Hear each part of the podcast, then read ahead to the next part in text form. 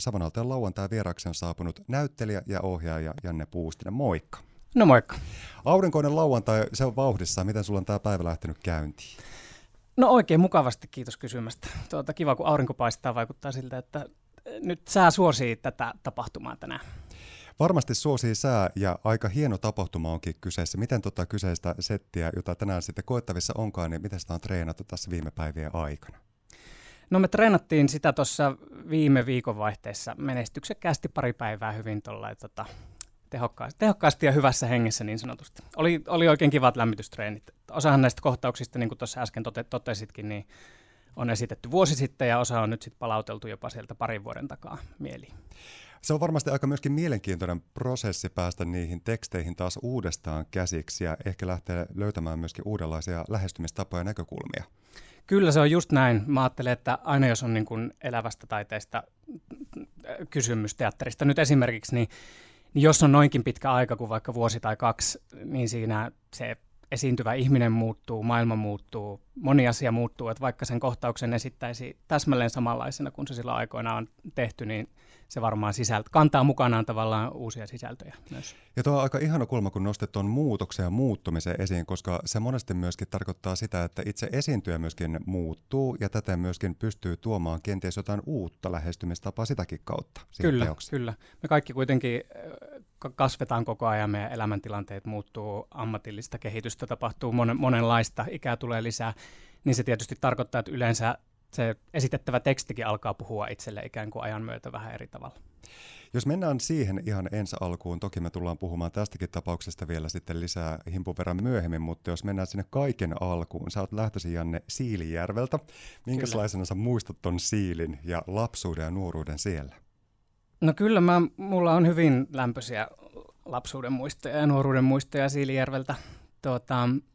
Siellä Hamulan kylässä Siilinjärvellä on kasvanut ja kyläkoulua käynyt ja siellä metsissä ja pelloilla leikkinyt yksin ja kavereiden kanssa ja sisarusten kanssa. Ja siellä on ollut kyllä, siellä oli hyvä kasvaa, koen kyllä niin kuin hyvät lähtökohdat sieltä saaneeni. Tällä hetkellä sä asut Helsingissä, mutta aina kun sä palaat tänne Pohjois-Savoon ja vaikka sinne Siilinjärvelle, niin minkälainen tunne sut mielen valtaa päällimmäisenä? Minkälainen tunne päällimmäisenä mielenvaltaa? No kyllä siis ainakin tuolla niin kuin yleisellä tasolla niin sanon, että aina on yleensä kiva tulla. Ja olipa se sitten ikään kuin tällainen perhesyy, että tulipa moikkaamaan vanhempia tai sisaruksia tai sitten kavereita tapaamaan tai sitten työn merkeissä. Niin kivaan aina tulla. Ja on kyllä sillä tyytyväinen, että tuollaiset niin kuin ikään kuin ammatillisetkin yhteydet on tähän suuntaan säilynyt, koska ihan jos puhutaan vaikka teatteriesitysten tekemisestä, niin kyllä mulla sellainen tietynlainen kotiseutu rakkaus rinnassa sykkii, että se tuntuu jotenkin erityisellä tavalla merkitykselliseltä, jos pystyy tarjoamaan vaikka täällä päin Kuopion seudulla tai Siilinjärvellä ihmisille ikään kuin jotakin uutta. Sä oot ollut monena kesänä muun muassa mahdollistamassa ja toteuttamassa yhtenä osana Siilinjärven teatterin esityksiä siellä Mänturannan kesäteatterissa. Se on varmasti jättänyt sulle myöskin aika kauniita muistoja.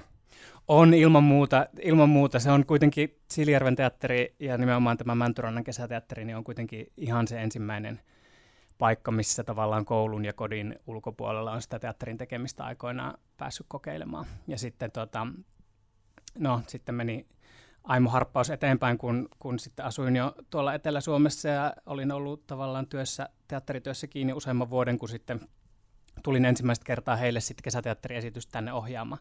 Ja olihan se tavallaan sitten se, varsinkin se ensimmäinen kesä, kun sinne ohjasin, niin se pyöräily sinne vanhalle tutulle kesäteatteripaikalle ja sitten osittain vielä, että siellä oli vielä samoja ihmisiä toiminnassa mukana kuin silloin kymmenkesäisenä, niin olihan se jotenkin lämpimältä tuntuva hetki. Jos mietitään sitä, että kuinka se esittävä taide alkoi löytymään sun elämään, niin minkälainen aha-elämys tai momentti se sun elämässä oikein sitten olikaan? Mikä siinä jotenkin sai semmoisen kimmokkeen? No se on hyvä kysymys. Se menee tietysti alkujaan niin kauhean kauas, että sitä varsinaista jotenkin hetkeä on vähän vaikea tavoittaa. Et kyllähän se tavallaan niin kuin leikin kautta on alun alkaen se kiinnostus syntynyt, mutta sitten mitä tavallaan vanhemmaksi on varttunut ensin niin kuin esiteini-ikäiseksi, teini-ikäiseksi, niin varmaan ylipäätään se sellainen kasvavan ihmisen mahdollisuus sen teatterin parissa tavallaan leikkiä erilaisilla rooleilla kokeilla rohkeasti, saada mahdollisuus tavallaan kokeilla olla jotakin sellaista, mitä ei siinä arkielämässä pysty toteuttamaan. Varsinkin jos ajattelee vaikka teini-ikää, että miten tavallaan niin kuin herkkää ja tietyllä tavalla haavoittuvaa aikaa se on, niin sitten on varmaan ollut tosi tärkeää, että siinä kohtaa on ollut sellainen ympäristö, missä pystyy ikään kuin olemaan mitä tahansa ja kokeilemaan, etsimään omia rajoja ja löytämään omia rajoja. Että kyllä mä luulen, että sieltä se alun alkaen jostain tuollaisista asioista on se niin kuin viehätys saanut alkunsa. Ja sitten tietysti myöhemmin on sit avautunut se, että mitä kaikkea, millä tavalla teatterin keinoin voi sit myös käsitellä erilaisia itselleen tärkeitä asioita. Moni teatterin tekijä juuri nostaakin sen leikkikulman esiin, että se leikki ja leikkisyys, mikä siinä on, niin se on myöskin sitä palkitsevinta ja kiitollisinta, että pääsee kokeilemaan ja testailemaan erinäisiä asioita. Mutta samaan aikaan, kun siinä sitten toki leikitään, niin siinähän ollaan hyvin vahvasti tässä tosielämässä kiinni, että se on samaan aikaan parhainta totisinta totta, mitä voi myöskin olla. Kyllä se on myös näin, ja siitä varmaan tulee osittain se tietynlainen vaara, mikä siihen tilanteeseen liittyy, ja itsensä alttiiksi asettaminen, että siinä ollaan niin kuin, se on niin jotenkin 100% läsnä olemista ja sen yleisön kanssa tilan jakamista, että se on mielenkiintoista. Päätitte lähteä myöskin toteuttamaan tälleen vähän isommassakin mittakaavassa tätä kyseistä uraa, niin minkälaisia steppejä pitkin sä sitten lähdit oikein edistymään? Tuossa kohtaa kyllä nostan vielä nyt erikseen esille, ennen kuin jatkan tuota polkua eteenpäin, että se, että Siilijärvellä sattui olemaan niin hirveän vireä harrastajateatterikenttä, niin sillä oli kyllä tosi iso merkitys. Että paitsi tämä Siilijärven teatteri, mikä mainittiin jo aikaisemmin, niin sitten ehkä voisi sanoa, että ennen kaikkea myöhemmin sitten myös tämä teatteri Vivates, niin Villi ja Vapaa teatteri Siilinjärvellä, josta tuo nimilyhenne, niin heidän toimintansa oli kyllä sellaista, että siellä pääsi hyvin varhaisessa vaiheessa sitten kokeilemaan jo vaikka kirjoittamista ja pienessä määrin ohjaamistakin, sisällön ideointia. Että tavallaan se oli hirveän antoisa temmelyskenttä, mikä varmaan jotenkin johti siihen, että sit siinä kohtaa, kun piti ruveta lukion jälkeen harkitsee jatkoa, että miten tästä eteenpäin, niin oli ihan hyvin selkeää, että teatteriopinnot on ne, mitkä kutsuu. Ja tosiaan sitten hain ja pääsin opiskelemaan esittävää taidetta Metropolia ammattikorkeakouluun Helsinkiin. Valmistuin sieltä 2013 ja siitä pitäen olen sitten niinku työskennellyt freelancerina, näyttelijän, ohjaajan ja sitten myös niinku enenevässä määrin käsikirjoittajan tehtävissä. Sitten on opiskellut sitten myös työn ohessa teatteritiedettä Helsingin yliopistossa, mikä on ollut kauhean hyvä vastapaino tuolle käytännön tekemiselle ja on sitten antanut vähän sellaista jotenkin teoreettista ja historiallista perspektiiviä, että millaisia ratkaisuja siellä sinne näyttämölle tulee oikein laitettua. Tämä kyseinen työkenttä on mahdollistanut sulle aika paljon. Se on tietenkin äärimmäisen inspiroivaa ja kiitollista, että pääsee tekemään tosi monipuolisesti, mutta se on vienyt sut muun muassa siihen, että sä olit parhaan miespääosan Jussi-ehdokkaana vuonna 2019 elokuvasta A Moment in the Reeds. Miten sä tutkaillet tuota? Oliko se semmoinen kokemus, joka niinku edelleen tuntuu, että mitähän ihmettä ja kummaa siinä hetkessä oikein tapahtui? Ehdottomasti se on ollut niinku hyvin sellainen erikoinen elämänvaihe kokonaisuudessaan se, ja joka on jättänyt myös monenlaisia jälkiä. Ennen kaikkea se on siis se oli todella hieno kokemus, mutta tavallaan se, mikä siitä tekee niin erikoisen ja jotenkin ihmeellisen myös itselle, niin oli sen kaiken odottamattomuus, koska mä en ole tavallaan kameratyöskentelyn pariin koskaan erityisesti pyrkinyt. Että tohonkin tuon elokuvan castingiin tulin menneeksi niin kuin tuntemani tuottajan vinkin kautta. Ja en olisi varmaan muussa tapauksessa edes huomannut, että sellaista elokuvaa ollaan tekemässä tai että siihen ollaan näyttelijöitä kästäämässä. Ja sitten vielä se, että kun ajattelin lähteväni mukaan jotenkin pieneen indituotantoon, eikä silloin tekovaiheessa ollut tavallaan mitä oikeastaan en edes ymmärtänyt ajatella sitä, että katsoako tämän elokuvan joku joskus.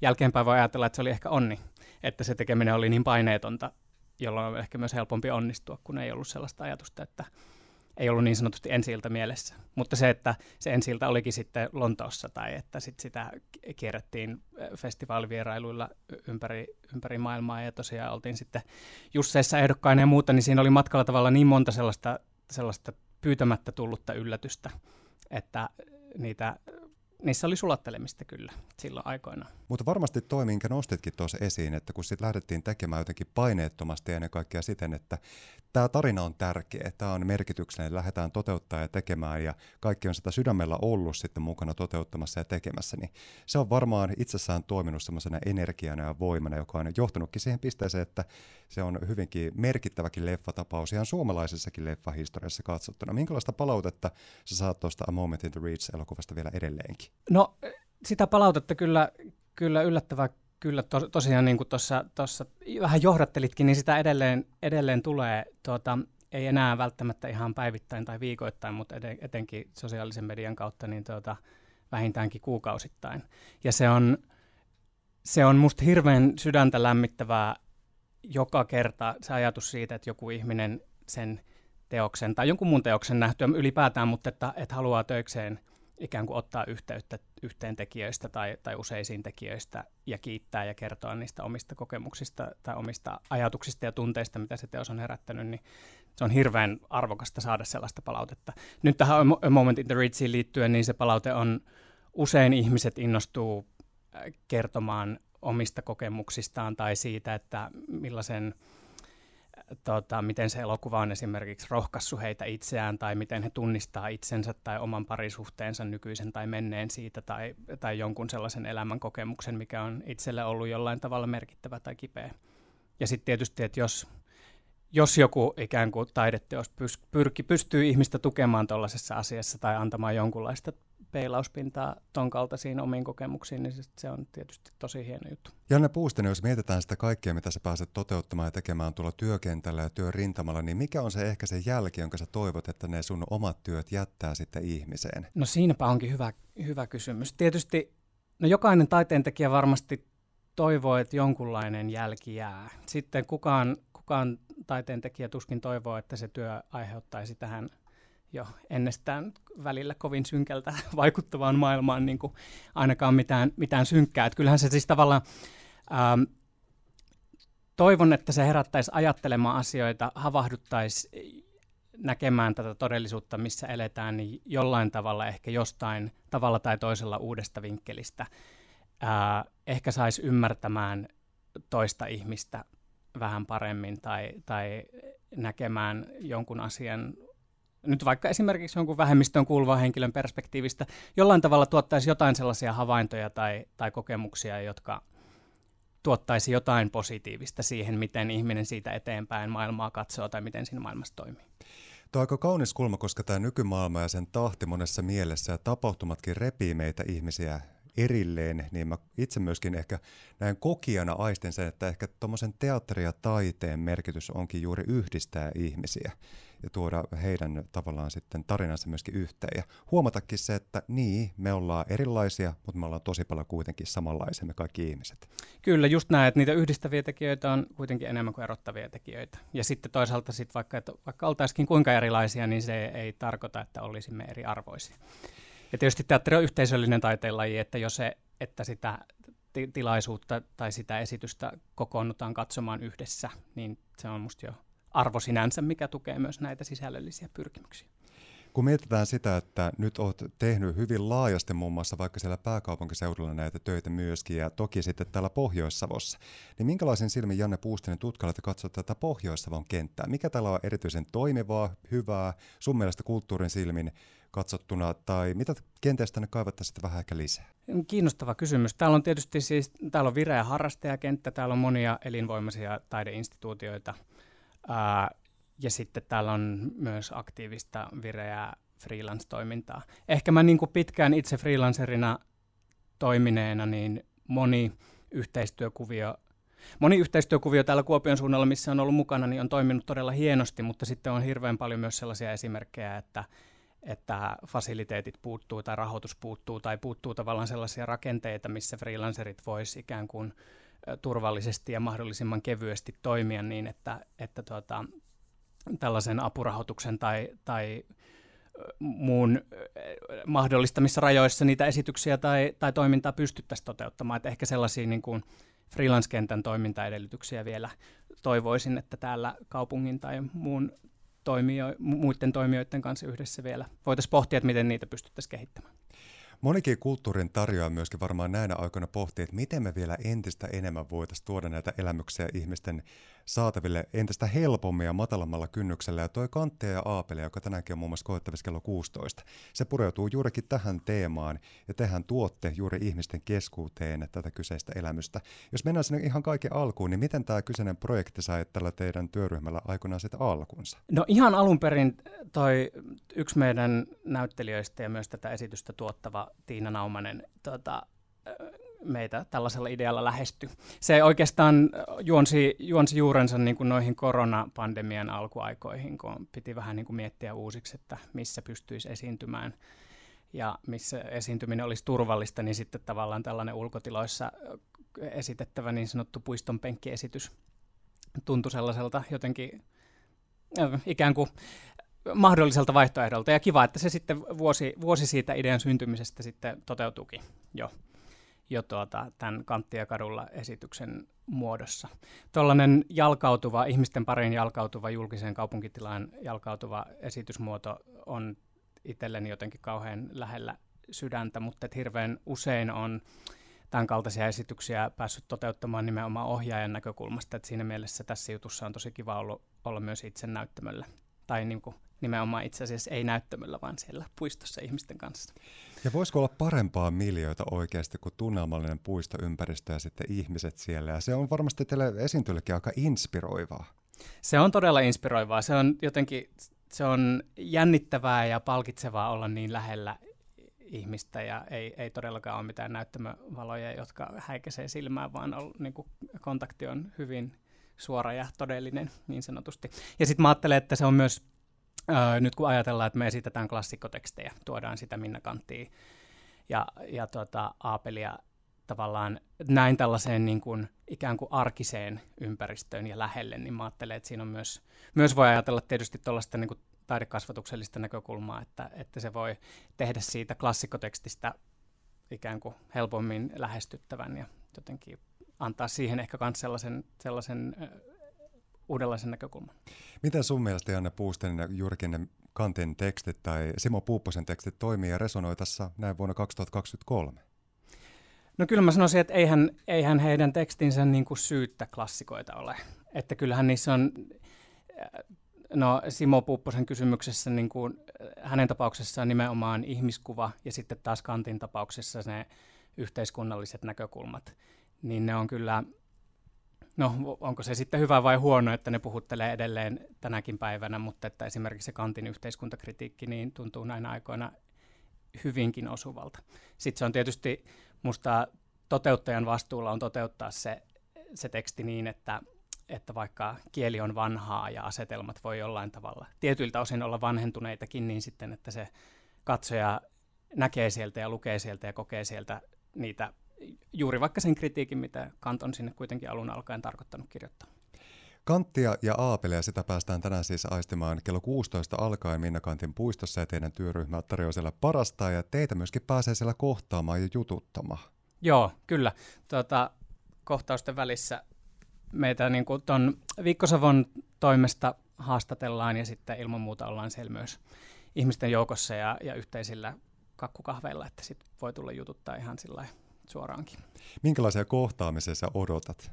En osaa sanoa, mitä odotan. Siis mukavia kohtaamisia, jotenkin spontaaneja, kivoja juttutuokioita ihmisten kanssa. Ja kun savolaisista on kyse, niin niitä varmasti on kyllä aistittavissa. Mä veikkaan, että yksi jos toinenkin tulee muljauttamaan hauskoja heittoja sinne. No kyllä, ehdottomasti. Kun mietitään sitä, että tässä nyt on vielä muutamia tunteja siihen, ennen kuin tuo esitys alkaa, niin miten sulla tässä tämä viikonloppu jatkuu? No nyt se jatkuu tässä. Pitää käydä vielä vähän kauppa-asioita hoitamassa. Ainakin meikin poistoainetta ostamassa, kun se oli päässyt loppumaan. Että saa sitten maskit putsattua pois. Sitten mä käyn kollegan Kaikun hakemassa tuolta kotoaan, kun hänellä on myös kantamuksia sen verran. Tarjoan hänelle kyydin ja sitten mennään yhdessä varmaan valmistautumaan esityksen alkuun. Se kuulostaa oikein hyvältä. Loistavaa viikonlopun jatkoa sulle. Nauttikaa tuosta Canthia ja Aapelia -esityksestä ja elämyksestä. Ja sydämellinen kiitos, Janne Puustinen, että pääsit Savon lauantaissa vieraaksi. Kiitos sulle, kiitos kutsusta.